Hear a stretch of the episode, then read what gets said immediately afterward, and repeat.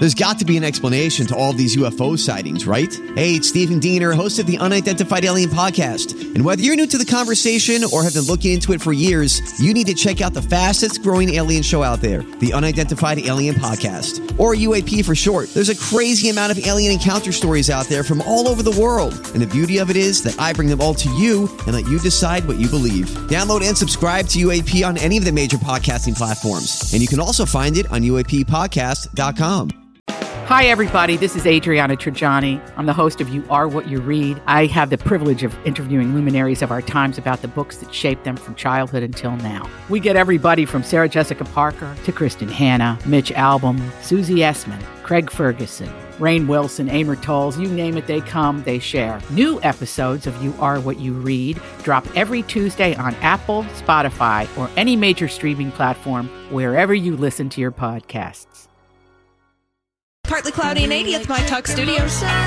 Thank you, Holly. This is the Colleen and Bradley Show on My Talk 1071. I'm Colleen Lindstrom. That's Bradley Traynor. Hello there. And uh, Dr. Traynor is going to bring us some very, very interesting information regarding cockroaches. Cockroach, maybe.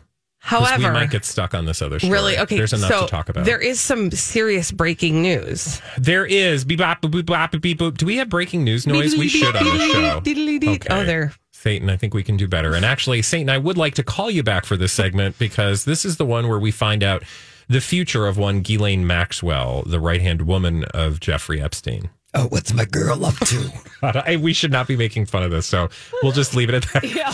We'll just leave it at that. Because I want to give you. Come on back. This is Come how on we, back. This is how we deal. We have to process The world is so dark process. that we have to laugh. And uh, Muppet Satan, uh, courtesy of Holly Roberts, is uh, just one way that we like to lighten the pain of the reality of the world we live in. But I do want to share this because I think this is really awesome for the victims in this case, the victims of Ghislaine Maxwell and Jeffrey Epstein. Just to reiterate, Ghislaine Maxwell was tried and uh, convicted of, among other things, trafficking underage girls for the purposes of sex and having sex with minors and uh, other things. I don't have the full list, but many people would know her, of course, because of her relationship with Jeffrey Epstein. But she was tried for her own crimes, Un- and unlike Jeffrey Epstein, she is actually still with us on this planet and could be held accountable. To that end, today we got uh, the actual details on her sentencing. Would you like to hear them? Yes, please. And thank you. So the Oh, really quick Yeah. before you go, because originally uh, what we knew was there was a possible 40 year sentence, I believe, was the original um, report. And she wanted, her lawyers were trying to argue that she deserved only a four year sentence or lower because she could not be expected to be the proxy for Jeffrey Epstein's crimes, even though, as you said, she was convicted of her own crimes Exactly. around that. Exactly. So, uh, somewhere between four years and 40 years.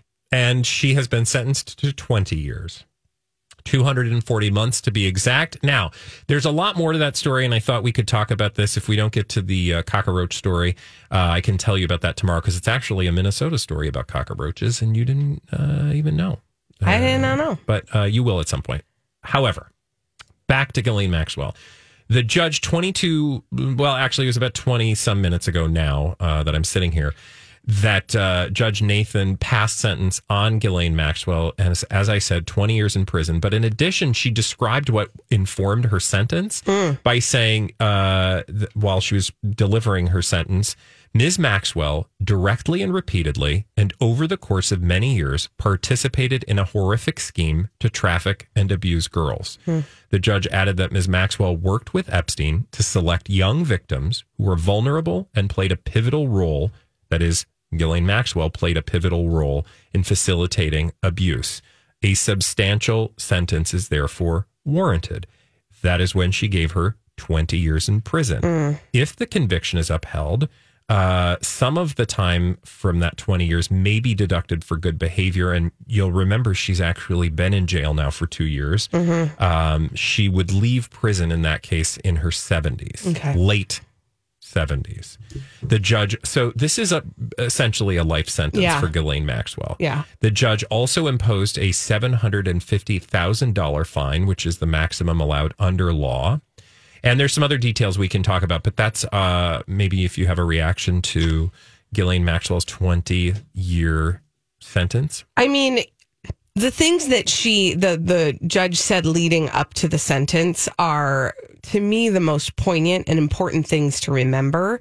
That the way that this was set up, it was essentially a pyramid scheme, uh, and the the product that was being trafficked was young women, and um, when you hear the individual stories of some of the women who have come forward, you know, we talk about this sometimes when we've talked about, sadly and unfortunately, other stories that involve um, the sexual assault of women, that there typically is sort of a move or there's something that sort of ties them all together. Yeah. And what she said that I found interesting was that these were women who were vulnerable, young women, no, girls. Yeah, girls. Girls who were vulnerable, children, who were vulnerable. And 12. And what G- Ghislaine Maxwell did was essentially she was the fall guy for Jeffrey Epstein in the term in terms of she was the one doing the selecting so that she was truly the person who served these people to Jeffrey Epstein And engaged in the abuse. And also exactly taught them uh, how groomed them taught them and then also participated in their sexual assault. Yeah, so I just hope that there is no uh, like that's the thing I hope people will walk away from because I imagine people who don't pay as close attention as we have because we're a fascinated by just the criminal conspiracy that was at play and thanks to some, you know, popular culture popular cultural documentaries but amazing journalism as well that told this story and we're just alter, ultimately fascinated by a great story, right? Like uh, by great I mean just a gripping you know, terrifying account of beyond your something imagination. that you couldn't imagine happening. Right. Exactly. So, uh, but my point is, like, we pay very close attention, so this all makes sense to us. But I imagine that there are a lot of people who sort of catch the story out of the corner of their eye who think, well, she's just taken the fall for for Jeffrey Epstein, Mm-hmm. and it's like, no, you need to understand, and I hope that this judgment and this you know record will now indicate for future generations that she was a willing participant Mm-hmm.